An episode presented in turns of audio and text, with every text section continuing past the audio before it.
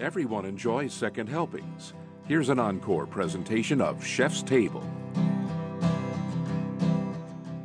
Welcome to a Chef's Table. I'm Chef Jim Coleman. I love to travel. You can't beat going to another country and experiencing local food. Sometimes it's too much adventure, like the time I was stuck on the tarmac on a puddle jumper during a strike in the Paris airport. I think they're always on strike in Paris.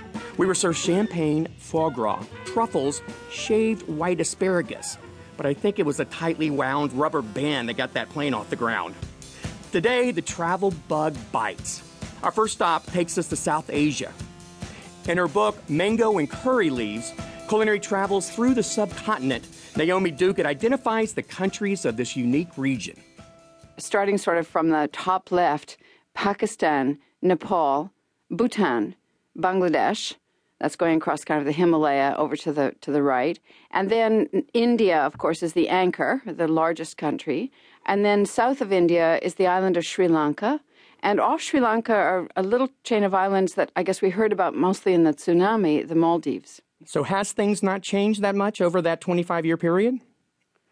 Oh, things have changed enormously. And, you know, India is so full of sort of vitality and en- energy, for example, that you don't you don't imagine that it can change. I know we sort of thought, oh, well, it'll sort of go along evolving a little. But in fact, there's been very dramatic change in the last 10 years, 10 or 15 years. And they kind of used the, these new highways, which are amazing innovation because transportation's always been an issue.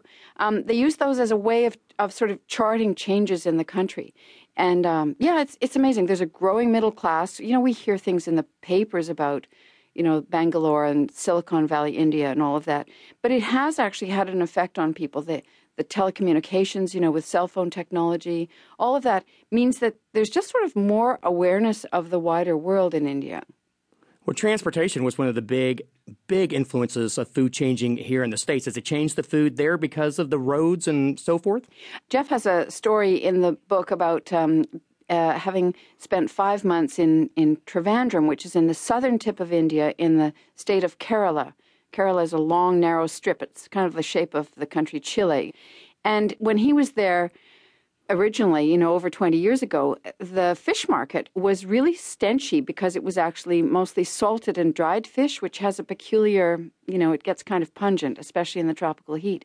And when he went back for the first time after a long time, 20 years later, it was quite different. It was a pleasant place to be, the fish market, um, because it was more fresh fish. And the reason was because there's now ice trucks, refrigeration trucks, and there's good truck transport. And so people can get fresh fish and it can be stored and it can be moved around. And, you know, that's an enormous change in, in, uh, in 20 years. And it sounds small, but the difference between dried or salted fish and fresh fish is like, you know, is, is, is huge. And just think of the difference it's making for people.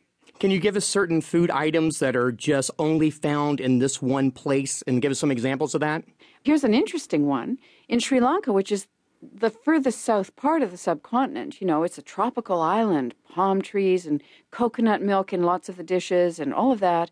There's a central place that's very high. There's Adams Peak and these other, a high inland, uh, upland area, mountainous. And they grow beets and cabbages there. And so you have dishes. We have one in the book, for example. It's a beet uh, dish, cooked beets. I happen to love them. I Jeff do doesn't. It's I love it's the only too. vegetable Jeff doesn't like. But anyway, I said we have to have a beet dish. Sorry, Jeff. I don't care. We've got to have a beet dish in the book, and it's beets. But